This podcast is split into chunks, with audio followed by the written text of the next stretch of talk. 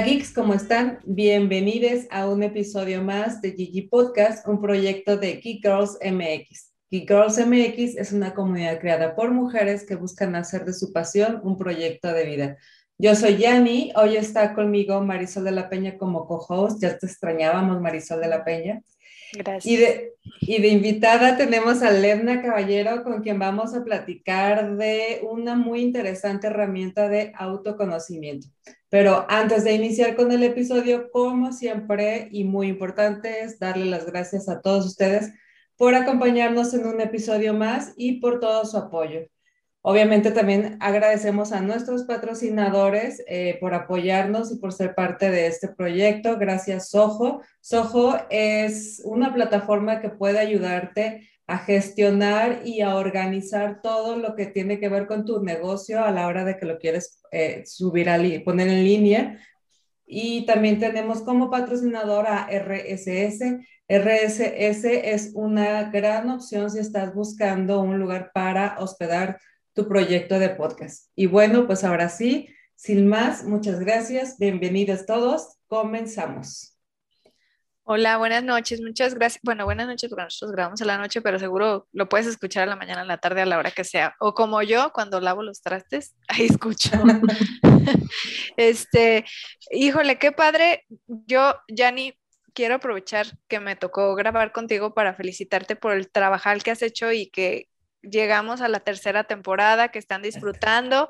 Esto, reconocimiento e, es tuyo la verdad. este, es, nada, no es nada fácil y la verdad ha sido una herramienta muy padre para poder proyectar a las chicas de, la comunidad de Geek Girls, que son admirables y bueno, ya, ya escucharemos ahorita todo lo que tiene que decirnos Lebna, pero eh, cada episodio, yo digo, son mis dosis de inspiración, así que eh, gracias por regalarnos una dosis de inspiración cada semana.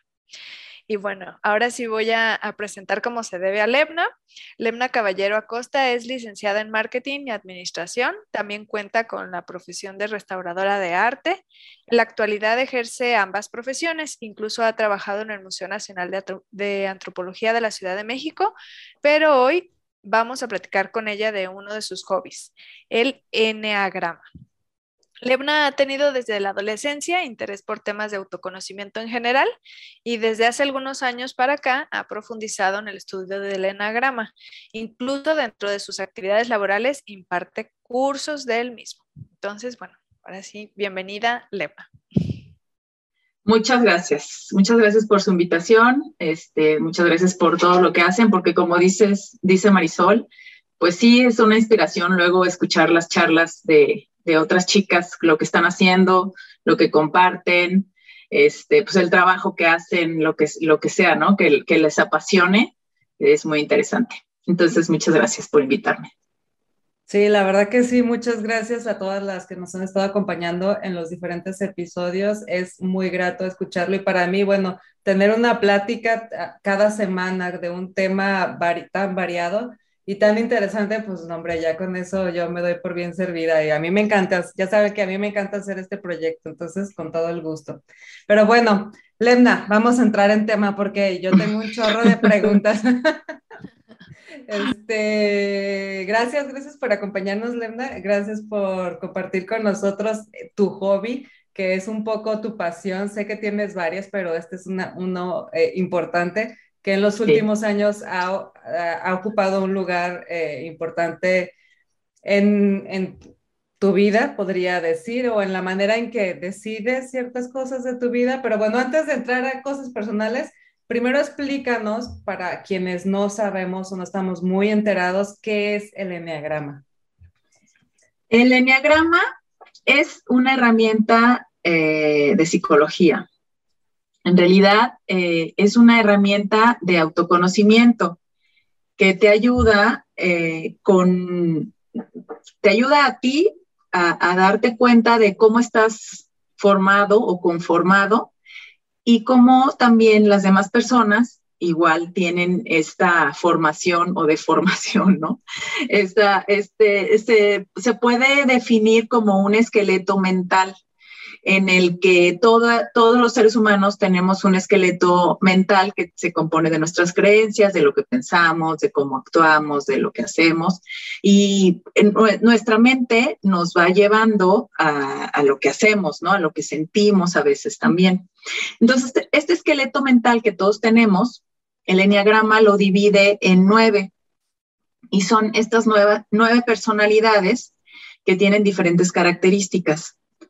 Cada una de las personalidades no es mejor o peor que otra, sino que cada una tiene eh, talentos, tiene vicios, tiene eh, cosas, eh, tiene ciertas creencias, tiene una forma de ver la vida. Entonces, lo, asimilan mucho o lo, lo comparan como con tener como, como tener un filtro, ¿no? O unos lentes de cierto color. Y entonces cada una de estas personalidades tiene unos lentes de un color, ¿no? Entonces el 1 podríamos decir que tiene un color azul, el 3 un color amarillo, el 4 un color morado, y eso hace que vean la vida con ese filtro. Y todo esto tiene que ver con tu mente, con lo que piensas, con cómo actúas y cómo, y cómo sientes. Es lo que define el enneagrama. Cada uno de estos números, que son nueve, no por importancia, sino por nombrarlos, va del 1 al 9, este, definen estas, estas características de cada, de cada eneatipo y es muy, pues es muy simpático ver cómo encaja, de alguna manera encajamos todos, ¿no? En, en, en un tipo, aunque, aunque no queramos, porque esto es como una parte inconsciente, es una parte, no quiere decir que seamos exactamente como, como se define en los libros o como se, se define la personalidad, pero, pero sí tenemos mucho de eso, sobre todo cuando actuamos inconscientemente, sobre todo cuando, cuando dejamos de estar en la, en el aquí y en el ahora y de poner atención. Y entonces nos vamos o al futuro o al pasado o, a nuestros pensamientos y entonces actuamos como, como nos definen los libros. Y tú lo puedes, tú lo puedes ver, ¿no? En, en cómo actúas tú, en cómo actúan las personas. Entonces, esto te sirve, principalmente es una herramienta para que tú te conozcas, para que tú sepas como cuáles son tus limitantes y también cuáles son tus, tus cosas valiosas, tus talentos y puedas desarrollarlos. Y también para que entiendas por qué de repente te cuesta trabajo eh, sobresalir, trascender algunos problemas de algunas cosas, ¿no? Porque son estas programaciones que ya traemos, este inconsciente que ya que está muy grabado en nosotros. Y bueno, este, este, esta herramienta te ayuda a eso, a que tú te conozcas y conforme tú te vas conociendo, también puedes ir conociendo a los demás. Es una herramienta que no trata de encasillar a, a, las personas. A veces pensamos mucho eso, ¿no? Que no, es que ya te encasillas ahí y ya no puedes salir de ahí. Al contrario, más bien es, trata de mostrarte en donde ya te encasillaste tú, ah, para, para, que puedas salir de ahí. Entonces, más bien es al revés, aunque a veces lo entendemos así como, es que el enneagrama te encasilla y ya, no, o sea, más bien es, date cuenta cómo estás tú encasillado en este personaje, que haciendo cosas que a veces ni quieres hacer y que no sabes por qué estás haciendo, pero no te das cuenta porque es algo, es un comportamiento inconsciente. Ok, justamente, fíjate, eso era algo de lo que me venía a la mente ahorita, digo, algo de lo que yo podría eh, cuestionar respecto a ciertos modelos de herramientas, ¿no? Que, de que luego tienden a encasillar, eh, a encasillar a las personas en, ciertos estereotipos definidos. Yo creo que cada quien reaccionamos de acuerdo a nuestra propia experiencia de vida, la cual es única, la cual no se puede repetir y por lo tanto creo que sería difícil eh, poner en un grupo un puño de personas y decir, este puño, todas estas, todas son iguales, todas son así. Entonces, qué bueno que me dices que el enneagrama precisamente es lo contrario, porque a mí ya me, ya me está interesando entonces un poquito más. ¿Por qué, por qué sería lo, lo, lo opuesto a encasillarte? Porque el enneagrama muestra el encasillamiento que tenemos inconsciente. O sea, el enneagrama muestra los comportamientos que has aprendido y que, y que vienes repitiendo inconscientemente y los define, ¿no? Te da las características y tú puedes este, leerlo y puedes darte cuenta de, de este tipo de cosas. Pero el fin, la finalidad real del enneagrama o de esto que es el autoconocimiento, que es un camino espiritual, es que tú te desidentifiques de esa personalidad que tienes, de ese yo. Y al tú desidentificarte del yo, pues te vuelves como un todo. Esta es la parte como de, lo, de lo que te lleva a lo espiritual, ¿no? En esta, esta idea que todos tenemos, pero la verdad es que no la entendemos bien, o que todos la hemos escuchado, pero no la entendemos bien, ¿no? De que todos somos lo mismo. ¿Sí? De que todos pertenecemos a este universo, a este mundo, de que todos este, de alguna manera estamos conectados. Y aún con, con, con, la pandemia en donde nos dimos cuenta que estamos conectados, hasta físicamente, ¿no? Porque el bicho llegó desde quién sabe dónde y a todos. Del otro lado del mundo, literal. Así estamos conectados también en, en, en, cuestiones mentales y en cuestiones, este, pues sí, psicológicas, psíquicas, y así estamos conectados también espiritualmente, pero no nos damos cuenta y somos inconscientes de eso y nos separamos y nos individualizamos y eso pues es lo que crea los conflictos en el mundo. Eso es lo que crea que tú veas a los demás como enemigos, eso es lo que crea las guerras, eso es lo que crea las molestias, eso es lo que crea que no te puedas llevar bien con los demás. Oye, Lebna, yo escuchándote de las nuevas personalidades, lo primero que me vino a la mente es, pues seguro he pasado por todas, porque según la etapa de mi vida, es la personalidad que he tenido, porque pienso en mis necesidades ahora y mi personalidad en este momento de mi vida, pues es totalmente distinta a la Marisol adolescente, ¿no? O sea, nada que ver, totalmente opuesta, pero las necesidades o las circunstancias para mí de, de, vida de ese momento me implicó tener ciertas habilidades, ciertas carencias y con el tiempo ha ido modificándose, ¿no? Yo puedo hablar de diferentes etapas y tengo, he tenido que enfrentarlas y confrontar los, los, problemas con diferentes herramientas que el momento me, me, pide que saque, ¿no? Que a lo mejor ni sabía que tenía, pero en el momento pues tengo que agarrarme de, de algo, ¿no? No sé si es eh así o no, o me, o me, me fui. No, mira, lo que pasa es que el enneagrama marca como, como algo muy intrínseco, o sea, algo muy tuyo, ese, ese es como tu, tu, tu esencia, podríamos decir.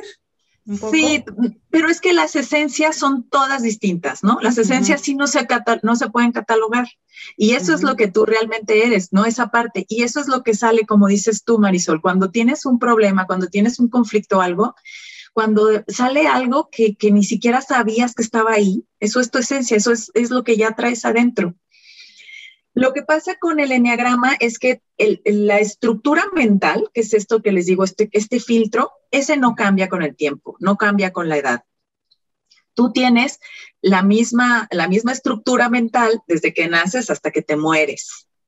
Lo que sí puedes ir haciendo es ir puliéndola, es ir como, como mejorando esta personalidad y haciendo que esta personalidad te ayude a ti a trascender a, los problemas, a todo, ¿no? A, todo, ¿no? A todo, a, poder cumplir, a poder salir de, lo que, de lo que tienes, ¿no? Entonces, sí entiendo perfecto que yo también me recuerdo a mí misma hace de adolescente y digo, no, o sea, no soy para nada la misma persona, ¿no? Y eso está bien, porque hay gente que tiene 60 y sigue siendo la misma persona.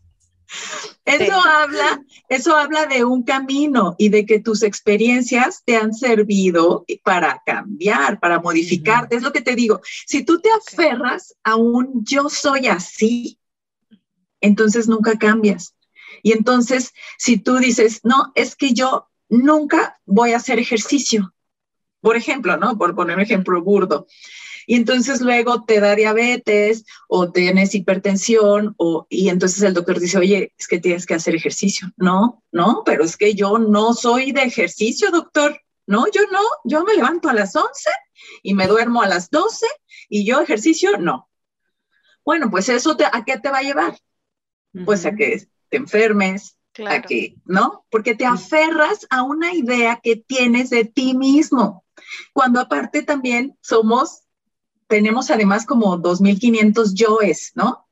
El yo mamá, el yo del trabajo, el yo del no sé qué, el yo de... ¿Y quién es verdaderamente Marisol? ¿O quién es verdaderamente Yanni? ¿Quién es verdaderamente Levna? Ese es el autoconocimiento, ¿no? Eso, eso, entender quién, eres verdaderamente, ¿no? Más allá de lo que te exige la sociedad, más allá de lo que te exigieron tus papás, más allá de lo que te exigen a lo mejor tus hijos, o tu jefe, o tu marido, o, ¿no? Más allá de eso, realmente tú, tú, ¿quién eres? Y si eres de verdad algo. Y a eso es a lo que te invita el enneagrama, a que vayas borrando esa personalidad tan dura que a veces tenemos. Y a que esta personalidad, claro que tienes que tener una personalidad, no puedes, o sea, si no serías un espíritu y ya, ¿no? O sea, no, ya, no, ya no tendrías este cuerpo humano. Este, no se pueden separar, pero de lo que se trata es de que tu personalidad ayude a que tu ser interior, a que tu esencia salga, a que tu esencia vaya creciendo, a que tu espíritu, ¿no? A que tú como persona, pues vayas este, trascendiendo, vayas evolucionando. E-, ese es como el, tema. Y, y vaya siendo cada vez más tú, en realidad, ¿no? Sí, que vaya siendo cada vez más auténtico y no quedarte enganchado con, es que yo no hago ejercicio o es que yo no hago es esto. que debería hacer esto, que debería hacer lo otro, porque no sé, la sociedad o lo que sea dice, dicta que como irte guiando más por tus propias necesidades, intereses, gustos, que, que, por los externos, ¿no? Oye, yo, yo sé que, que, es muy complejo y no se puede así como decir, este, pues ya son nueve ya y escoge uno, porque incluso se, se ve que, que, de esos nueve todavía hay variantes, ¿no? Hay, hay este, tus, están tus alas, están tus, eh, todo esto, pero nos puedes dar así como un rapidísimo de alguna característica básica de los nueve eneatipos. Sí. Sí, por ejemplo, hay características este, como muy propias de cada eneatipo y se nombran, que no, no les digo que no tienen que ver con que sea mejor o peor, ni que uno sea más bueno o más malo, son características y son cosas que te pueden funcionar dependiendo para lo que las uses. ¿Sí? Entonces, bueno, el, el eneatipo número uno es el que es muy perfeccionista, el que quiere que, que las cosas sean de su manera, ¿no? Como él las, las sabe hacer o como él cree que son, que están bien hechas. Es el idealista. Es él también, el uno también piensa mucho en cómo mejorar las cosas. Entonces puede llegar a innovar o a reformar este, desde sociedades hasta un, un equipo, ¿no? O una institución o no sé, cualquier cosa, como que le gusta esta, esta idea de mejorar, de perfeccionar las cosas. El dos es el que siempre está ayudando, ¿no? El que siempre está dando, el que siempre está disponible, el que es muy servicial, son muy, eh, mm, también como que les gusta llamar mucho la atención. El tres es este personaje triunfador, ¿no? Exitoso, el ejecutivo, el que, el que es muy activo, el que triunfa, el que logra las metas. Y son, son como muy buenos vendedores, por ejemplo, los tres. El cuatro es muy individualista, es el artista, el bohemio, el romántico, es como más creativo, y, ojo, como decías Marisol, o sea, tú puedes tener de todas las personalidades, obviamente, porque todos somos humanos. Entonces todos podemos ir aprendiendo, también dependiendo de las personas que vamos teniendo cerca, podemos ir aprendiendo estas características y esto, y eso es, eso es parte de tu crecimiento como persona o de tu desarrollo. Pero hay características que son más tuyas, como que son más repetitivas, que, que, que, siempre están ahí. Entonces, bueno, el 5 es el que investiga, es el que, el que piensa mucho las cosas, ¿no? Son muy mentales, muy analíticos, muy observadores y como muy reservados también. Emocionalmente les cuesta mucho trabajo la interacción social. El 6 es muy leal, es muy responsable, le gustan las, como las cosas muy legales, eh, es servicial también, eh, es, mm, es el miedoso eh, y bueno, y es, pueden durar haciendo algo como, como mucho, mucho tiempo. El 7 es el optimista, el entusiasta, el que le gusta, el que le gusta la comodidad, este, son también estos que les gusta mucho eh, la magia, es el hippie, ¿no? Es esta personalidad más, este, más relajada, más de que no pasa nada, todo está bien, todo siempre está bien. Entonces, ese es el 7. El 8 es un personaje eh, fuerte, es, este, el justiciero, es el que desafía, es el que le gusta el poder, el que le gusta mandar.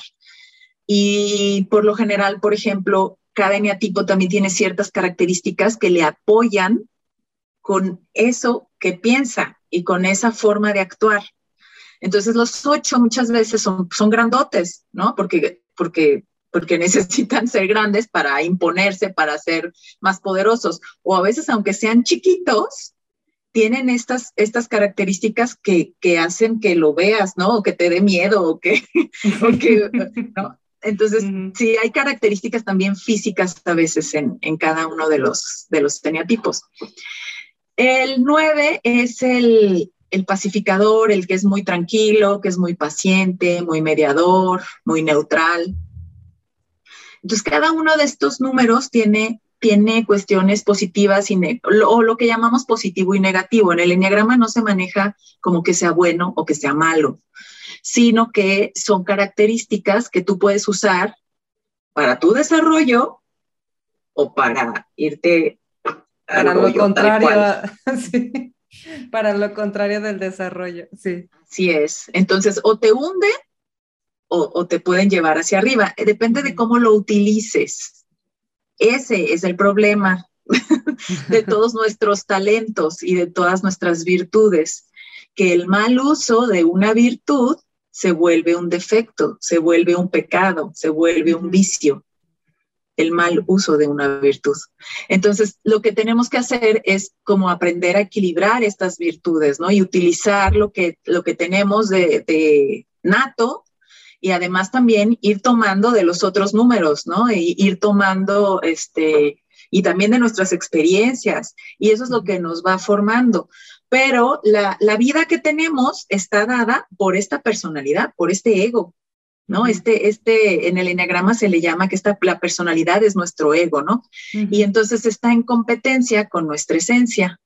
Entonces lo que tenemos que hacer es, pues, como como sí atender al ego, porque les digo, no es como que nos podamos deshacer de él, él es el que, el que también nos ha, nos ha ayudado a salir adelante, ¿no? Y, cuando se trata de peleas de ego, pues en algún momento sale el ego a defenderte y a, y hacer lo, suyo. Pero la idea es que este ego no, no dirija tu vida, ¿no? Que, que no sea que no sea esa creencia de yo, esto, yo, yo soy así y yo, yo, yo, o sea, que no sea eso lo que dirige tu vida. Como tratar de encontrar un balance en donde sí lo escuchas, sí lo tomas a consideración, pero no, como dices, no dirige tu vida y pues a lo mejor este e, es un poco más en un punto medio, pues no tan, no tan en, en lo pesimista o en lo oscuro o en una tendencia hacia, hacia allá. Destructiva. Ah, exacto, no en lo destructivo, exacto. Sí, y a mí me, me gusta, digo, yo sé, un poco de esto por ti, del de, enneagrama, y a mí algo que me, que de lo primero que me llamó la atención, que yo veo que, que podría ser una característica que lo difiere de otras herramientas, es que se basa en lo que tú dijiste ahorita, de que, bueno, acá le llaman, eh, cada uno tiene su pecado, ¿no? O su... O su... Virtudes y pecados, ajá, o, talentos o vicios, ajá. Ajá, y, y entonces hay, hay, cada uno de ellos este, tiene uno a, pues se parece mucho a los pecados capitales, ¿no? Que lo, que lo define del lado de la, de la sombra. Pero lo interesante es, que fue lo que a mí me llamó la atención, que precisamente eso lo puedes transformar, le puedes dar la vueltita y se puede convertir en tu, en tu virtud. Y está padre, ¿no? Está padre ver algo que tú consideras como un error o como algo negativo de ti. Está padre que lo puedas ver como algo que puedes transformar en exactamente lo contrario, en una, en una virtud, en una fortaleza, en algo que te defina para positivo. Sí, sí, el enneagrama está este, descrito como nuestra mente, ¿no? En, estas cuestiones eh, contrarias, blanco y negro, ¿no? Eh, y porque así entendemos los humanos la, vida. Entonces, lo que les decía de, esto de que no, no, maneja esto es malo, esto es bueno, eso a, a, mí es de lo que más me gusta del enneagrama, ¿no? O sea, esta idea de que tú actúas según tus creencias, no actúas para para lastimar a otros, actúas eh, según tu ignorancia. Lo cual, este, pues es, no solo del enneagrama, eso también, por ejemplo, se ve mucho en, algunas filosofías eh, orientales, ¿no? Que hay, hay, gente sabia y hay gente ignorante. No es que seas bueno o que seas malo, sino simplemente no sabes lo que estás haciendo, porque por lo general, cuando tú haces daño a alguien, te haces daño primero a ti mismo. Y además, en esta idea de que todos somos lo mismo, si yo te hago daño a ti, me estoy haciendo daño a mí.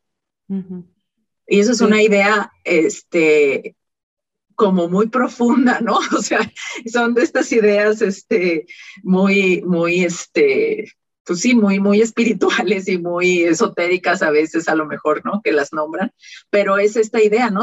Y, y, es muy difícil entender eso, porque cuando tú dices, es que me está poniendo el cuerno, ¿no? O sea, ¿cómo no va a ser contra mí? Pues no, no es contra ti. Lo que pasa es que no sabe cómo hacerlo mejor.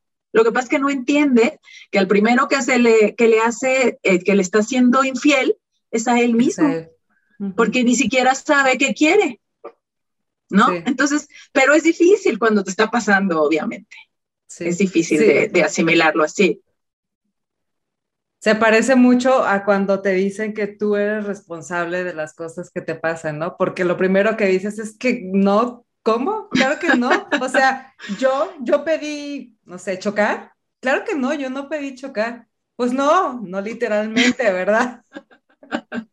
Exacto. Ajá, pero bueno, después de un rato de, leer y de, estar en este rollo, entiendes a qué se refiere con que de alguna manera eres responsable de, las cosas que, te pasan. Y a mí me encanta, ahora que, entiendo un poco más eso, me encanta esto de, saberme responsable y de asumirme responsable de las cosas que me pasan en mi vida, porque eso significa que soy yo la que decide mi vida y no los demás y que por lo tanto tengo la posibilidad de cambiar lo que no me gusta, porque como soy yo la responsable, como soy yo la que decide, pues si quiero, cambio lo que no me gusta y no me espero a que el vecino cambie para que yo pueda estar bien, ¿no? Pero bueno, ya ese es otro tema. Pero sí, se parece un poco a eso. No, pero la responsabilidad está también de repente como muy mal entendida, como de repente le damos esta connotación como de, ay, es que es responsable, ay, es como, como cargar mucho, ¿no? Pero pues en realidad no, en realidad la responsabilidad te da libertad, es lo que te da.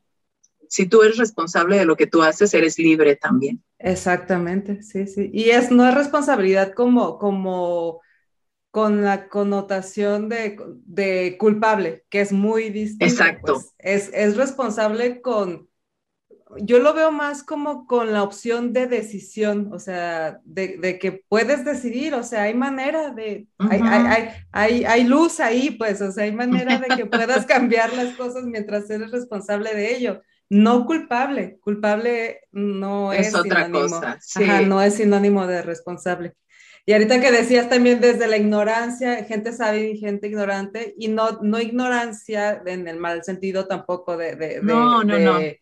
Que sería también el equivalente a, consciente e inconsciente, ¿no? O sea, hay personas más conscientes, personas más inconscientes, más como enfocado a ese concepto.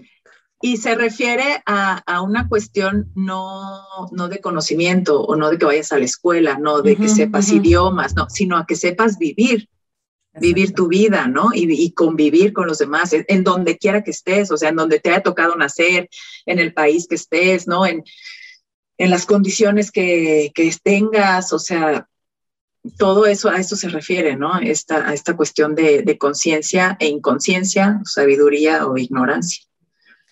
Oye, Levna, yo tengo una duda. Cuando te refieres al estudio del enneagrama, eh, ¿a qué te refieres? Por ejemplo, a, a tú trabajar hacer trabajo personal o este o como tratar de investigar más lo que ha sucedido con las personas que llevan esto a la práctica, o sea, en qué consiste el estudio del enneagrama. El enneagrama está lo ya lo pusieron en libros, este, porque antes se, era una un conocimiento como que se pasaba de boca en boca y se puso en libros hasta hace, pues creo que 1980 y algo fue el primer libro. Entonces es, muy reciente realmente. Este, y se, se refiere a que puedes tú leer, por ejemplo, este conocimiento es como observarte mucho, te, lleva a observarte mucho, pero, pero las herramientas que tienes, pues son, son de lectura, ¿no? Las herramientas que hay en Enneagrama. Claro que hay talleres y que hay, más gente ahorita, se está poniendo más, mm, pues no sé si de moda, pero pues sí, más o menos de moda. O sea, ya más gente, cada vez más gente habla, habla del Enneagrama y hay más psicólogos que, conocen de esto. Eh, el Enneagrama se desprende de la psicología positiva, y de la psicología que, ya empieza a integrar al ser humano con un espíritu, no solamente cuerpo y mente, que eso era como anterior. Y esta psicología empieza a integrar también la parte espiritual, ¿no? Entonces empieza a ver al hombre como un todo y a que se puede sanar y ir sanando en un todo, siendo conscientes de, de, de, lo que tú eres, de, cómo es tu vida, de cómo es tu, tu, relación contigo mismo, con las demás personas. Entonces, estudiar enneagrama se refiere a que puedas entenderlo primero con, con, la cabeza, ir como leyendo de cada uno. Por lo general, este, hay, hay cursos que es lo que decía Yanni, que yo últimamente me, me, puse a dar, a dar cursos, porque como me gustaba tanto, yo tomé mi primer curso hace como 10 años, y luego me puse a seguir estudiando y a investigar más y todo esto. Y, y bueno, luego dije, bueno, pues yo voy a armar como un curso también, ¿no? Para compartirlo con amigos, con, con familiares y Ahí lo he donde estado... aprendí yo. lo he estado lo he estado haciendo y compartiendo y entonces es pues es alguien que ha estudiado más más que tú, pero tú puedes agarrar un libro y empezar, ¿sabes? Porque en realidad el enneagrama habla de cosas muy sencillas. O sea, habla de cosas de tu comportamiento, habla de, claro, hay libros obviamente como más para psiquiatras o para psicólogos, y pero hay libros también como que puede leer cualquier persona como para irse metiendo, ¿no? Ir entendiendo de qué se trata el enneagrama y lo que hace es definir estas nueve personalidades en su forma de actuar, en su forma de pensar y en su forma de sentir. Y con estas definiciones, tú lo que tienes que hacer es observarte, verte a ti mismo, cómo has actuado siempre, qué es lo que siempre te ha movido, cuando has tenido problemas, cómo son tus reacciones. Y todo eso en algún momento te hace clic y dices, ah, sí, cierto, yo soy este número, ¿no? Yo me, yo me he identificado, yo me he construido mi cabeza, mi mente, es como esta definición.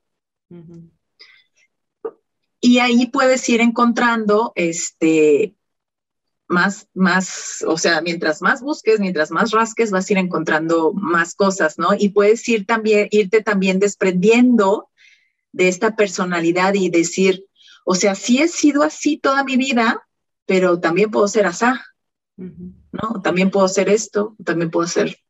Y ahí es cuando se va limando tu personalidad y llegan, hay, este, momentos en los que ya tu personalidad no es tan notoria, no es tan dura. Ya no, ya no compartes esos rasgos tan, tan duramente, ¿no? Ya actúas según lo que necesitas. Y entonces de repente podrías, siendo un cuatro o, teniendo esta estructura mental de cuatro, puedes actuar como un siete o como un ocho o como un tres, dependiendo de las circunstancias.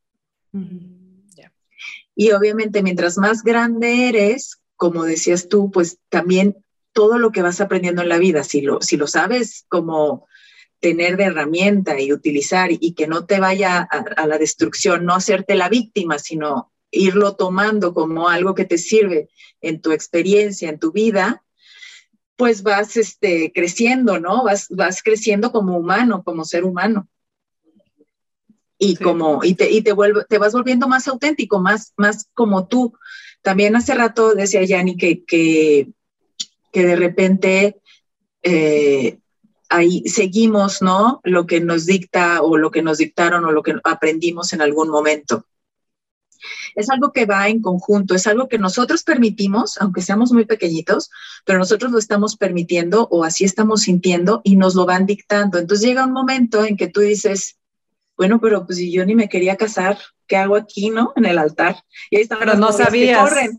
Pero, no sabías que no te querías casar. Pero no sabías, porque nunca te lo preguntaste. Porque nunca te lo preguntaste, porque nunca le preguntaste a, a Levna, oye, Levna, ¿te quieres casar?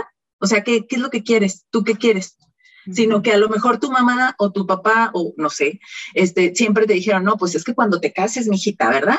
Cuando, cuando esto, y tú tienes que hacer esto, y tú, es muy difícil darnos cuenta todo lo manipulables que hemos sido. Porque cuando nosotros nacimos, ni si hubiéramos podido aprender cualquier idioma. O sea, nos tocó el español, pero si te hubiera tocado japonés, pues hubieras aprendido japonés. Y si te hubiera tocado el ruso, pues hubieras aprendido ruso. Y si te hubiera tocado el chino, pues hubieras aprendido chino. Entonces, lo, que eres en ese momento, te va, o sea, te va formando tus papás, tu entorno, tu país, tu sociedad, la escuela a la que vas, lo que te pasa en la vida, el clima que tienes. O sea, todo eso es lo que va construyendo tu personalidad. Y todo eso, de repente, pues ni siquiera sabemos de dónde viene, no, ni siquiera sabemos de dónde vienen todas esas cosas. Y nos apegamos a eso que creemos que somos que pues, se fue construyendo ahí, ¿no? En el, eh, este, de repente tú no decidiste que querías este, ser mexicano, por ejemplo. Y bueno, hay cosas, hay cosas que podrás cambiar, hay cosas que, que, podrás no, porque yo ya nací mexicana y por más que quiera ser rusa, pues ¿de dónde, no? Pues te casas con un ruso. pues te casas con un ruso y te vas a Rusia, o sea. Puede ser, pues, pero, pero físicamente yo ya rusa no. pero, pero hay cosas que sí me puedo empezar a cuestionar y que sí, que sobre todo las que me incomodan, las que no se sienten tan bien, igual y si me las puedo empezar a cuestionar y empiezo a ver que tal vez si, este, pues a lo mejor no me quiero casar, ¿no? Por ejemplo, o a lo mejor no quiero tener hijos, o a lo mejor me quiero dedicar a arreglar coches, o a lo mejor, no sé, ¿no? o sea, te empiezas a, a, cuestionar cosas que sí puedes cambiar y que sí, sí son más, este, decisión tuya que, que simplemente seguir patrones de tu familia o de tu pueblo, de lo que sea. Pues, sí, que nadie estamos exentos, es lo que te digo, nadie estamos exentos porque nuestra mente está llena y además ahora con tanto internet y con tantas este, cámaras y con tanto celular, y siempre estamos saturados, saturados, saturados de información y de imágenes y de un chorro de cosas. Pero es, es este, el enneagrama te invita a, esto, a parar un poco, ¿no? La locura de, todo y, y decir, a ver, ¿Y yo qué quiero? ¿Yo cómo me siento bien? ¿A mí qué me gustaría? Y tratar de ser honesto también. ¿Por qué me ha pasado esto siempre? ¿Por qué siempre este, me corren del trabajo? Un ejemplo. O, porque siempre... Descubrir qué te gusta, ¿no? Tal cual. Exacto. Porque puede que, que, no, lo, no te hayas puesto a reflexionar en eso porque toda la vida te han dicho qué hacer y, y por dónde Y que te gusta. Es que a ti te gusta así. no es que todos en esta familia somos este, carpinteros, a todos nos gusta la carpintería. Y sí, sí, claro, claro. Fíjate que ahorita me recordaste un, una entrevista de trabajo en la que fui y me dijeron, este, y pues tú quién eres? Pero dime quién eres sin que me digas que estudiaste, ni, ni nada de eso, no quiero saber ni, ni para qué, este, ni tu lo que me pusiste en tu currículum no quiero saber. Dime quién eres y qué te gusta. Y de repente me causó como tanto conflicto no tener que explicar de mi persona sin tener que hablar de, este, de mis logros o de mis experiencias o era muy simple la pregunta, ¿no? ¿Quién eres y qué te gusta? Así. Pero pues, parecía simple la pregunta, pero al final pues, no, o sea, me, costó mucho trabajo poder externar, quitando todo eso, que es como las etiquetas que vas construyendo, ¿no? Una, a lo mejor pienso como de niña, la que te pusieron tus papás, ¿no? Luego vas a la escuela y la que te pone la maestra. Luego la que te ponen tus amigos, eh, la que te ponen los medios de comunicación en ese momento. Este, creces y conoces a lo mejor tu amiga rebelde y pues te pone otra etiqueta tu amiga rebelde, ¿no? y, este, y así vas como construyendo, te vas como de repente forrando de etiquetas y, y no te ves, ¿no? O sea, no te ves realmente quién eres, ni cómo eres, ni qué te gusta, ni a dónde vas, ¿no? Y entiendo como estas personas que de repente pasaron 30 años trabajando en X cosa y se dan cuenta que eso no es lo que querían, que lo que querían en realidad era cantar. nunca les, algún, algún maestro les dijo, cantas horrible, y se quedaron con la idea de que cantan horrible. Y me acordé, no sé si conozcan un libro que se llama El Elemento. Ahí ahorita por ahí busco el, el, el, autor. Pero justo habla de esto, de las personas en el mundo que han encontrado su elemento. Y su elemento es esta esencia de la que tú platicas. Así es. Que es para lo que eres bueno. O sea, lo que, para lo que eres, eres bueno para eso, pero disfrutas hacerlo. Y, cuando además te hace feliz. Exacto, te hace feliz. Y cuando lo haces, se brillas. O sea, no hay manera de, de engañar a los demás cuando, cuando lo haces. Y hay, hay un, en un capítulo vienen historias de diferentes este, personas, ¿no? Y la clásica, premio Nobel de Matemáticas le dijeron que era malo para matemáticas. Sí, y ahora es premio Nobel de Matemáticas, ¿no? Hasta que en su vida encontró a alguien que le explicó las matemáticas de forma diferente y le fascinaron. Y entonces llegó a ser premio Nobel de Matemáticas. ¿no? También vienen muchísimos ejemplos de músicos que también les dijeron que eran buenos para nada y se clavaron en un instrumento y son y descubrieron que estaba ahí su elemento, ¿no?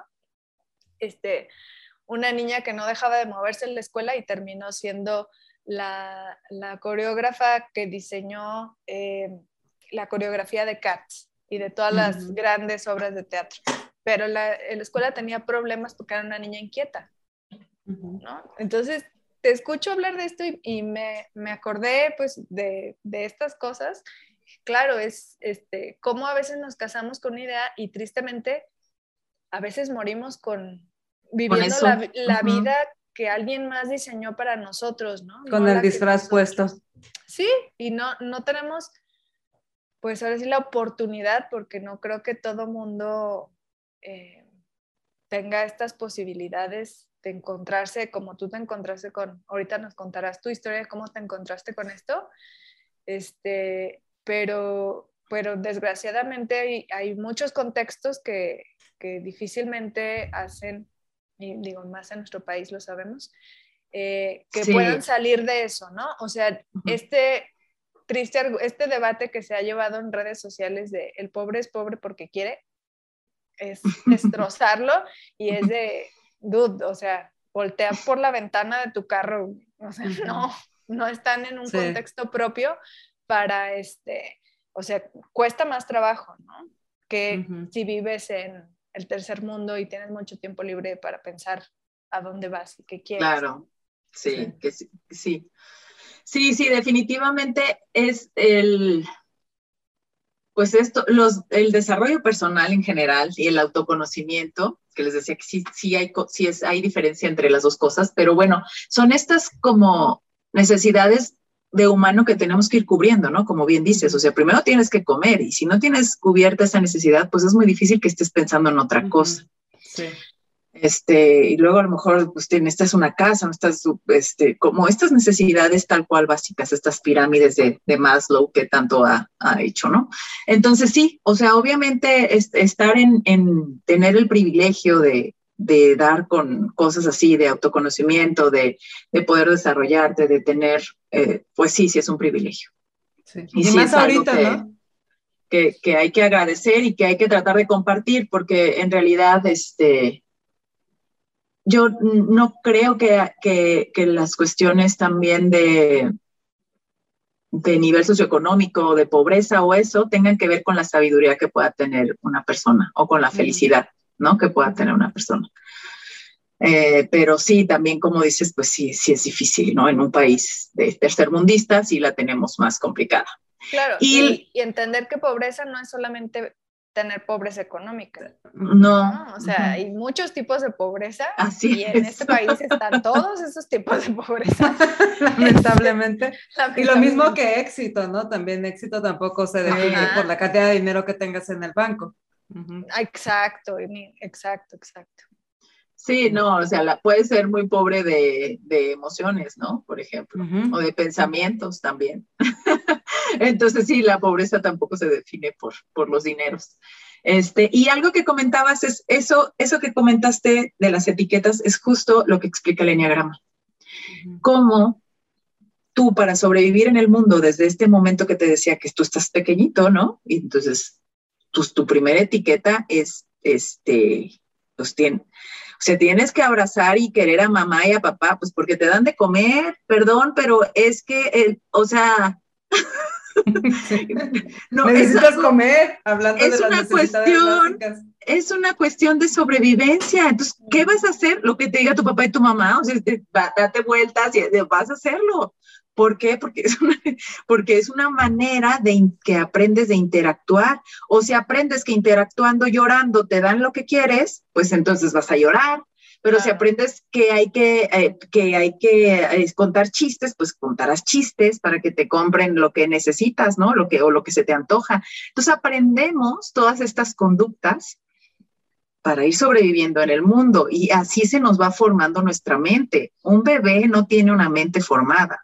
O sea, un bebé es, o sea, es un pedazo apenas está haciendo, apenas está conectando sus neuronas y precisamente con todas estas experiencias que nosotros, o sea, todo el mundo, sus papás, sus hermanos, sus tíos, así va creciendo, ¿no? Y es cuando el, el, bebé va formando y va entendiendo que él es yo, ¿no? Y entonces ahí es cuando se empieza a separar, porque antes en la panza de la mamá, pues estaba con la mamá y pues era como, era como ser parte de todo, ¿no? O sea, era como no había separación cuando lo sacan y lo avientan, y entonces ya tú eres tú, yo soy yo, ajá, claro, ese es, ese es nuestro primer gran trauma. Claro, creo que hasta en algún libro de maternidad que leí, porque todo busco, este, creo que hasta los dos años eh, cobran conciencia de que, de, que de que están separados, o sea, que son dos personas, y todo, porque todo el tiempo creen que es la misma persona, la mamá y el niño. Así es. Oye, y ahorita escuchándote esto que decías, perdón, Yani, este, pero me acordé de, no, no, sé si recuerdas el capítulo de Saskia, que, este, que explicaba sobre normalizar, que se ha normalizado la violencia. Sí. Este, y hablaba de una realidad, dice, bueno, en una misma colonia puede haber un niño que sale a jugar a la calle pelota, pero uno de esos niños regresa a su casa y ve cómo su papá le pega a su mamá. Pero el otro niño regresa a su casa y ve que sus papás salen los dos a trabajar, regresan, eh, le dan de cenar, lo cuidan, lo, este, ven que haya hecho su tarea, que vaya a la escuela. Viven en la misma colonia, pero sus realidades son totalmente distintas. Sin embargo, dice, pues ese niño que ve que golpean a su mamá va va a la larga crecer creyendo que lo normal es golpear, porque esa es su realidad en su casa, ¿no? No conoce otra realidad, entonces hablaba de que pues no podemos juzgar, o sea que debe de haber como otro, otro sistema de rehabilitación, hablando de los reclusorios, pero este, pues es eso, ¿no? Eh, como decir, a ver, ¿qué tengo normalizado que a lo mejor no está tan padre? Que, por ejemplo, ahora que he estado haciendo investigación en el tema del feminismo, este, justo con el tema de geeks, pues me he dado cuenta de un montón de cosas que, este, que hasta yo tenía, ¿no? O sea, que dije, ay Dios, o sea, ni siquiera lo, me, mi, mi contexto no me permitía ver que eso está mal, ¿no? O sea, claro. cosas tan simples, ¿no? Como, como frases, como cómo dirigirse a las personas, o sea, eh, hasta el reírte de un chiste, ¿no? cómo estás contribuyendo de forma negativa. Entonces, te haces, si yo no hubiera llegado a, esas lecturas o a, cobrar conciencia de eso, pues seguiría para mí siendo normal este, eso, ¿no? Entonces, creo que también ahí radica como la importancia de las grandes revoluciones, ¿no? Rompen con esa normalización de, de los contextos de cosas no tan positivas en el mundo. Sí, exacto, es como observar, ¿no? Como que observas el entorno y te das cuenta de cosas, pero cuando estás tan clavado sobreviviendo o, en una rutina o en esto, no, no puedes ver esas cosas, no las visualizas. Y obviamente el conocimiento te entra primero por, por la mente, por la cabeza, pero luego ya lo puedes hacer eh, como parte de tu vida. Y como dices tú, ya darte cuenta cuando tú estás provocando algo también o consintiendo algo que está mal y que, y que no te habías dado cuenta antes. Y es que esta es una de las, es una, precisamente es una de las partes, otra de las partes buenas del autoconocimiento y de tener ese tipo de herramientas, porque también no solo te permite conocerte a ti, también te permite conocer a, los, los demás y empiezas a comprender el por qué, una posible razón de por qué se comporta de tal manera y te empiezas a ser un poco más empático para con los que están, para con los demás, ¿no? Porque sí es muy fácil, o sea, que por cierto vayan a ver el episodio de Saskia, es uno de nuestros episodios más vistos, es muy bueno, y ella nos pone en contexto en una realidad totalmente distinta, en donde están estas personas que obviamente sus circunstancias de vida la mayoría de las veces las llevan a esa situación y lo difícil que es salir de ahí porque su entorno, porque lo que los formó está ahí. Entonces es muy fácil juzgar desde afuera, desde el otro lado. Pues, desde tu realidad del Desde tu exactamente, es muy fácil juzgar, pero realmente el, sistema no está construido para sacar a las personas de ahí, para, crearles otras oportunidades. Y bueno, eso es lo que, de lo que nos, nos habla Saskia en ese episodio, pero pasándolo a, a, a otros niveles como menos intensos, podríamos decir también que eso te lleva a, a, darte cuenta de que por qué el niño del salón hace bullying o se comporta de cierta manera una vez este, leí por ahí, seguramente es una frase muy conocida y ustedes a lo mejor me dirán quién la dijo, porque no me acuerdo, pero y me hizo mucho sentido de que las personas que son más difíciles de amar son las personas que más amor necesitan. Necesitan, claro. Y hace total sentido, porque a veces basta un poquito de, comprensión y, de, y de, cariño para esos tipos de personas para que tengan otra actitud también, para que respondan de otra manera. Incluso creo yo, el enneagrama también te ayuda, te ayuda a eso, porque tiene esto, ¿no? De que te ayuda a identificar las bases o el inicio del cierto comportamiento, el inicio de, de, lo que te define como tal y por qué sucedió. Te das cuenta que, pues como tú lo dices, ¿no? Sucede en, en la edad muy temprana, o sea, una, las personas nos formamos de los cero a los siete años, entonces cuando entiendes de dónde vienes es más fácil generar empatía y decir, bueno, pues sí, ¿no? Y a eso sumarle que yo también le estoy aportando con mi, con mi actitud o con mi, o con mi etiqueta o con mi rechazo, pues no, no le, a veces no les damos mucha opción a la gente también de ser diferente. Exactamente, eso, esa, esa cuestión del enneagrama, por ejemplo, eso que, que dices de los reclusorios, ¿no? O la gente que, ha, que está ya en una degradación de su ser, ¿no? Porque pues ya no es aceptada socialmente, ya les queda como muy poco, ¿no? Les queda la cárcel, les quedan cosas, este, ya de, las drogas, los vicios, ¿no? Todo esto que nos va degradando, que nos lleva finalmente, pues, a morirnos, o sea, ¿no? A enfermarnos, a, todo eso. El, el enneagrama sirve también como mapa para que tú entiendas que si no haces nada, ¿hacia dónde vas? cuál es tu camino negativo, destructivo. Entonces el mapa funciona también como, como, como un mapa. Por eso tiene, tiene estas líneas conectadas entre los números que te marcan cómo puedes mm. tomar un camino como de construcción, irte construyendo. Obviamente lo, lo más constructivo sería que tomaras las cosas positivas de todos los números, pero también te marca lo negativo, cómo te vas como sin querer qué es lo que haces negativo y hacia dónde te va a llevar, ¿no? Entonces sí es muy difícil, el enneagrama marca como, como que todas las personas tenemos estos grados de conciencia o de, de sabiduría, ¿no? Y pues la mayoría estamos en un, en un intermedio. Hay personas que están un poco más elevadas y hay personas que están más en degradación o en inconsciencia, ¿no? Que son todas estas personas eh, como dices que, mencionas, ¿no? Que de repente no les damos oportunidad. Y el enneagrama lo que te muestra es en donde hay mucha sombra, también hay mucha luz. Porque si no, no, no pudiera haber esa sombra tan grande. Lo que pasa es que no damos oportunidad muchas veces de que, de que te muestren esa parte, ¿no? De que, y entonces es una forma de que si tú, si tú entiendes que las personas no actúan así por gusto, sino por condicionamiento o por aprendizaje. Entonces les puedes dar como, como esta chance que dices, ¿no? De decir, o sea, puedes aprender otra cosa, pero obviamente tienen que experimentar algo diferente, porque siempre han experimentado eh, estas cuestiones, ¿no? De carencia o negativas o de violencia.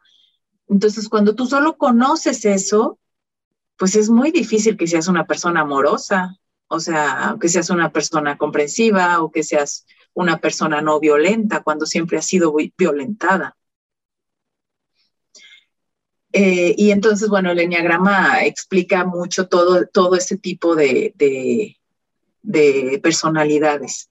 Y de hecho, el, uno de los psicólogos que que aportó más con estas cuestiones de los libros y todo es el psiquiatra Claudio Naranjo y él lo sacó basado en estas patologías clínicas de pacientes también. Entonces, cada eneatipo tiene una patología clínica terrible a, la que, a la que podrías llegar en algún momento si no, si tomas este camino de degradación, ¿no? Y de no, y de no hacer nada por ti, por tu crecimiento, por, por estar bien, por, pues por vivir más sanamente o en bienestar o todo esto. Y obviamente tenemos cuestiones en la vida que son más positivas o, cuestiones que nos llevan a, sentirnos más felices o estar más contentos y, tenemos también partes en nuestra vida muy difíciles de pasar. Y ahí es en donde podemos decidir. Ahí es en, esas es la las, son las decisiones más, más difíciles, ¿no? O me voy al hoyo o me salgo del hoyo. No hay, no hay más decisiones. O sea, ahí nada más tienes que tomar una. Que es normalmente cuando empiezas a buscar este, este tipo de alternativas, ¿no? O, soluciones o opciones o lo que pues sea, que, no te, que te ayude a salir, porque normalmente en ese momento no sabes cómo, solo sabes que... que no quieres estar ahí. exactamente, entonces empiezas a buscar todo este tipo de, de herramientas. Sí. Y eso me lleva, nos lleva a la pregunta de cómo es que tú diste con el enneagrama y por qué de tantas herramientas que existen hoy en día eh, escogiste el enneagrama? Pues yo creo que el enneagrama me escogió a mí. este, me, mm, me gusta mucho lo del autoconocimiento, pero nunca me había, o sea, el enneagrama fue una herramienta que, que se me hace muy clara, que me parece muy completa y que me explica muchas cosas. Y que cuando alguien habla, por ejemplo, lo que decía Marisol del libro este del elemento, para mí eso tiene que ver con enneagrama. Para mí lo que dices de, del programa de Saskia que habla de, de, este tipo de personas que necesitan ayuda, cómo están construidas sus mentes, cómo llegaron a lo que llegaron, por qué, eh, para mí eso habla de enneagrama. Para mí un chorro de cosas que de repente van apareciendo hablan de enneagrama. Entonces es es como que no lo puedo ignorar porque, porque lo veo, en, todos lados lo veo, ¿no? De repente, este, pues veo de repente cómo actúan las personas así. Me gusta mucho observar y me, y me llama mucho la atención, siempre me ha llamado mucho la atención, pues los comportamientos de las personas, ¿no? ¿Por qué actuamos como actuamos? ¿Por qué hacemos ciertas cosas? Este, ¿Cómo salir de repente de, de, cuestiones que, que, no nos gustan o de depresiones o de cosas así? No sé, o sea, como que, como que siempre me, me llamó mucho la atención y el enneagrama es esta herramienta que a mí me, me hace entenderlo más fácil entender a las personas más fácil, entenderme a mí misma también como más fácil, ¿no? Y como, como que perdonarme lo que me tengo que perdonar, seguir avanzando, tratar de entender cuáles son mis talentos, este, pues ese tipo de cosas. Y yo lo encontré por una amiga de un ex que, eh, que daba el curso. Ella es psicóloga y daba el curso de Enneagrama. Y les digo que hace 10 años pues nadie hablaba de enneagrama. Y cuando ella nos dio el curso, que era un curso como muy básico, ya luego me di cuenta que era muy básico, pero obviamente cuando yo lo vi dije, ¿qué es esto? ¿Qué, de, qué, ¿De qué me está hablando? O sea, de, de que, quería saber más, ¿no? Quería este, que me dijera dónde aprendía eso, ¿no? Pero ella era, ella era psicóloga, entonces ella lo usaba como herramienta para, para sus terapias, para sus pacientes.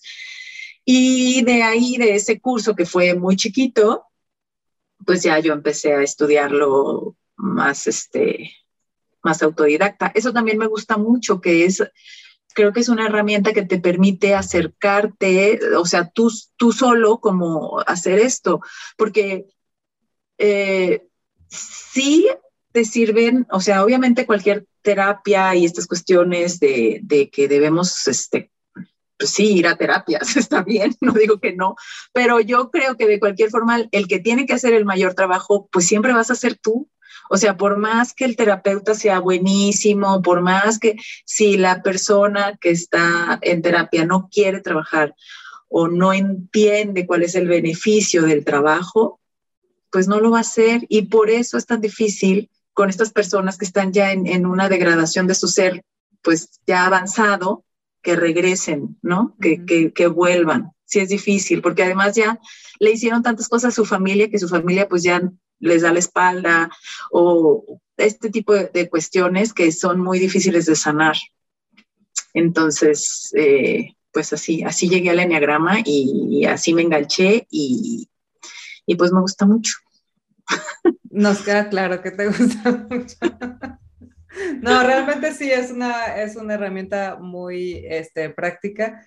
Eh, y lo padre es que lo puedes combinar con muchas otras cosas más, pues, o sea, tampoco necesitas ser una vudú del enneagrama, ni tampoco es como una religión que te tienes que casar con ella y, y, ya no, y ya no puedes creer en nada más, porque en realidad, este, lo que yo he aprendido, pues va muy bien con cualquier otra cosa de que he leído por ejemplo, ahorita lo que decíamos de que, el, había, que había el lado oscuro y el lado luminoso, que lo mismo que había de un lado bueno, había de un lado negativo, positivo, pues es lo mismo que la ley, de los principios del Kibalión, por ejemplo, que lo que es arriba es abajo. Y así, ¿no? Muchas cosas te puedes ir encontrando que se asemejan a cualquier otra filosofía, creencia o herramienta que, que encuentres.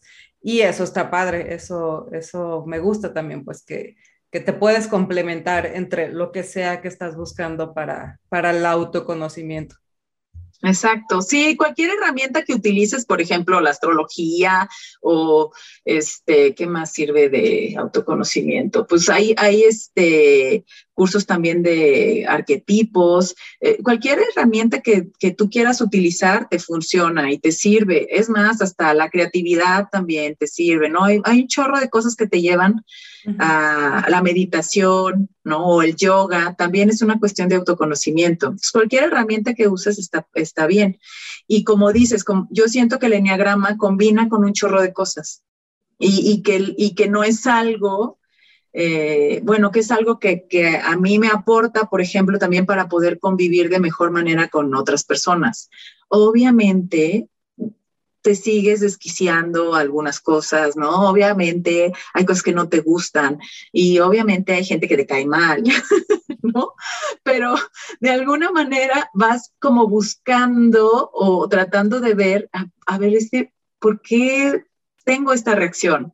¿No? O sea, ¿qué es lo que me, me está reaccionando aquí? ¿Por qué ¿Por qué me siento mal cuando esto pasa? ¿Por qué me siento mal cuando esta persona me dice esto? ¿Por qué me siento mal aquí? Y pues es parte de nuestro crecimiento, o sea, yo creo que es una herramienta que, te ayuda pues durante toda tu vida. Más allá de ir diciendo, es un 1, es un 6, es un 7. que además si, él, si seguro es un 9. Si él lo que es ese, si él lo que es, obviamente yo en lo que sí, o sea, en mis primeras etapas estaba enloquecidísima y a todo mundo le quería ver el número. En la cara. Enumerando todo. Pero, pero obviamente luego ya te vas relajando. Este, y eso también porque te digo que a mí sí me, pues me gusta mucho, me flipa, como dicen los españoles. Pero, pero sí, no, no se trata de eso, no se trata también de, encasillar a la gente, no se trata de, sino de darte cuenta que todos tenemos ciertas características que también aportan a nuestro, a nuestro ser auténtico, ¿no? A nuestra esencia.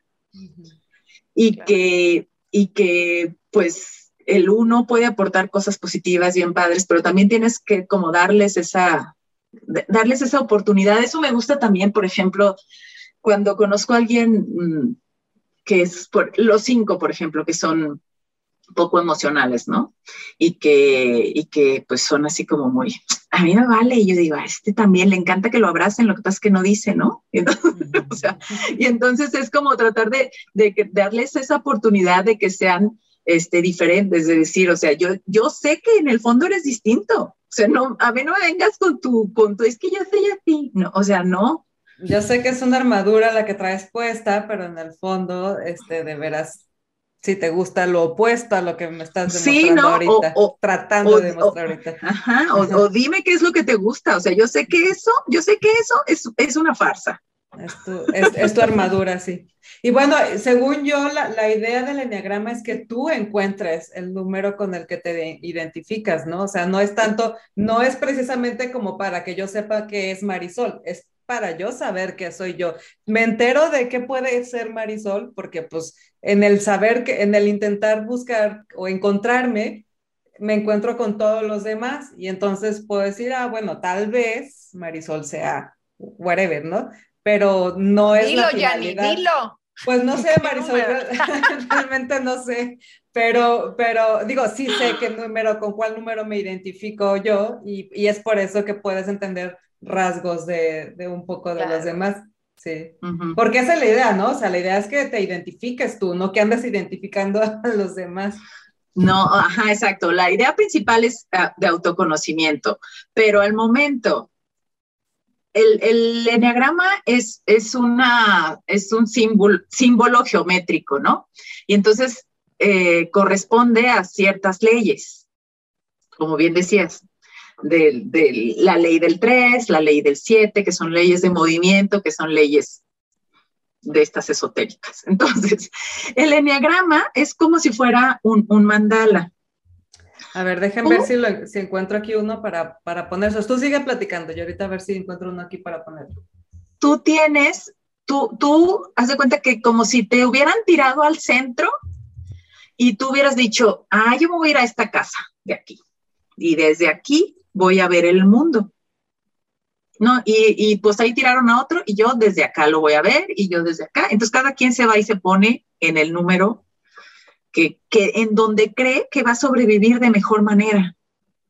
Y así es como vas construyendo esa personalidad. Conforme tú vas avanzando y conforme tú vas conociendo más, más personas y conforme tú vas también siendo más consciente de tus propias emociones y de tus pensamientos y de tus creencias, tú también te puedes ir identificando con otros, con otras emociones que a lo mejor no son la tuya, la, la, la que tiene la carga más fuerte, pero vas viendo de los demás también por estos movimientos que les digo que, el enneagrama explica con líneas que te llevan hacia otro número y hacia otro número y hacia otro número. Y este ejercicio lo haces. Regresas a tu número, pero vas y vienes. Entonces, conforme tú vas conociéndote más, también vas conociendo más a los demás. Y también vas aceptando las emociones humanas que todos tenemos y dejas de, de, de, ponerla, de reflejarla, ¿no? Porque, por ejemplo, nos cuesta, muchas veces nos cuestan las emociones que nos cuesta eh, trabajo aceptar o las cuestiones que nos cuestan trabajo aceptar, las ponemos en otras personas. Pero no podríamos verlo si nosotros no lo tuviéramos también. Tú no puedes reconocer algo que no conoces, no puedes nombrarlo. Si tú dices que es que esa persona es muy miedosa, es porque tú sabes que es el miedo. Si no, no podrías saber que esa persona es miedosa. Entonces, cuando señalamos, por lo general, pues es también para acá. Te reflejas. Es, hay una experiencia por ahí, ¿no? Son, ajá, hay algo, no es que tú seas igual, o sea, porque no es eso, es que eres, no, no es que tú seas igual, es que hay algo de eso que no has asimilado, que no has trascendido, o que sí puede ser que seas igual. Hay gente que yo eh, eh, conozco amigas que a veces se quejan de cosas que ellas hacen así, pero así al, pun, al pie de la letra, ¿no? Es que esa mujer hace bla, bla, y yo así de, güey, tú eres igual, Oye, o como tu mamá cuando se queja de tu abuela, ¿no? y dices, Pues sí, pero ahí hay las que tenemos que tener cuidado somos nosotras, porque, sí, porque lo, más, la... más segura. Así que también hay que poner ojo ahí. Entonces, es esta cuestión de estar como muy atentos al momento en el que estamos, ¿no? A lo que estamos haciendo. Porque por lo general, si estás haciendo lo que estás haciendo, sale bien. El problema es que siempre estamos haciendo aquí, estamos pensando allá y, y tratando de hacer la comida y hablando por teléfono y, ¿no? Y, y entonces no estamos en lo que estamos. Y eso es parte también del mindfulness, de la, de la meditación, de esta también esta super corriente que se está poniendo súper de moda del mindfulness, que no es nada más que pues está, o sea, le pusieron nombre los gringos como a todo lo que les gusta ponerle nombre y venderlo, pero en realidad, pues esto es esta, esta idea de, de estar en el momento presente, de estar haciendo lo que tienes que estar haciendo. Y cuando estás en el momento presente, por lo general estás más consciente de tus emociones y eso evita que reacciones compulsivamente. Que las reacciones compulsivas son las que explica el enneagrama que es lo que repetimos y repetimos sin darnos cuenta. Y esas reacciones compulsivas no son ciegas a nosotros, o sea, nosotros no las vemos. Es como la gente que tiene un tic, o sea, no, no se da cuenta que tiene un tic no lo, siente. Y, y, tú ya te puedes estar muriendo de verla que está así rascándose, o puede tener una llaga, ¿no? de un tic que tenga, o, que los que se quitan el, ajá. Y eso es algo que, que, es inconsciente, es compulsivo. es sin darse cuenta porque, porque siempre están en, otro, en otro nivel. Obviamente no es algo que quieres, pero es algo que no puedes controlar. Exacto. Claro. Ay, pues qué interesante, oye, realmente sí, o sea, yo te podría preguntar mil cosas y seguramente que quienes nos están escuchando están preguntándose, ¿y yo qué seré? ¿Y cómo, voy y cómo puedo saber cuál soy yo? Y, y, y, entonces, ¿cuál es mi lado oscuro y cuál es mi lado luminoso? Y ya sabes, ¿no? Mil cosas que se nos pueden estar ocurriendo preguntar, pero pues no, no las podemos, no podemos aprender del enneagrama en una hora de podcast. Pero por eso vamos a dejarles tus redes y tu forma de contacto, por si están interesados en saber un poquito más al respecto, pues cómo te pueden contactar.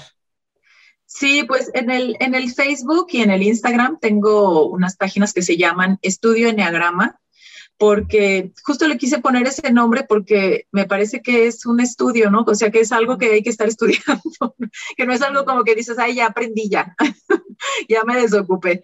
Este, es algo que, que, me gusta a mí estar, este, pues aprendiendo cada vez más, ¿no? Y, conforme te va pasando la vida, pues vas aprendiendo más cosas y, y, si lo vas ahí mezclando. Y entonces, bueno, así se llama. Este, Estudio Enneagrama en Facebook y Estudio Enneagrama en Instagram o en mi, en mi Facebook o en mi Instagram personal, que es Lebna Caballero, que es tan fácil de... Fácil es tan fácil, pero de todas formas lo vamos a poner ahí para que, este, para que sea todavía más fácil de encontrar. muy bien.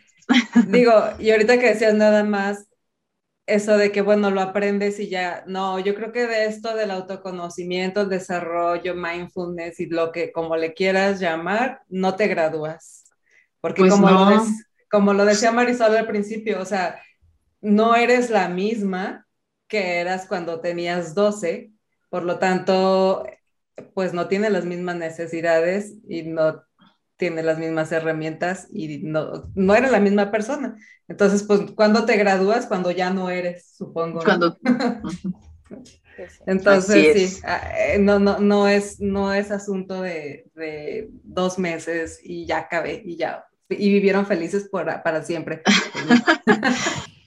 no, pero sí te ayuda a tener estos momentos, ¿no? De repente de, decir, todo está bien, o sea, yo estoy bien también conmigo, o sea, me amo a mí mismo como soy, pero también para amarte realmente a ti mismo como eres, tienes que amar también tus partes negativas. Sí o, tus partes que no son tan padres, ¿no? que te han llevado a, hacer cosas que no querías hacer y perdonarlas y asimilarlas. Y, una vez que eso es realmente este, un, amor propio más, pues más fuerte, ¿no? Porque un amor propio no es, ay, me voy a comprar una bolsa de Gucci, o sea, no, eso no es amor propio. O sea, porque me la merezco. Exacto. O sea, sentirte, sentirte bien contigo mismo y estar tranquila y estar feliz y decir, en este momento no me hace falta nada. Estoy bien con lo que estoy, estoy bien, lo estoy bien, necesito, sí. Estoy bien con lo que hago y agradeciendo lo que tienes y, ¿no? Y todo eso, o sea, esto te, lleva a esos momentos, que sean así de vez en cuando, por lo menos, ¿no? Sí. Y, luego de repente empiezan a ser más seguido de lo que claro. ser y así, ¿no? Sí, sí. Así es. Bueno, sí. pues muy bien. Pues muchas gracias, chicas. Muchas gracias por estar con nosotros en este episodio. De veras que es súper interesante. Eh, si quieren saber más, de verdad vayan a, buscar a Lebna eh, entre los cursos que da y en la información que tiene ahí en la página. Uno se puede ir dando mucho más idea y pues la verdad es que nunca está de más, ¿no? Cualquier herramienta que, cualquier herramienta que te ayude a autoconocerte es, es muy buena. Y pues bueno, gracias, gracias a todos los que se quedaron hasta el final del episodio. Eh, recuerden que nos pueden seguir a nosotros en todas las redes sociales, estamos como Geek Girls MX. Eh, si no le han dado suscribirse a este canal, por favor háganlo, denle like si les gustó y si no también, no importa. Este, y pues nada, nos vemos en el siguiente episodio el próximo miércoles. Muchas gracias, nos vemos la próxima. Bye bye. Muchas gracias. Bye, gracias.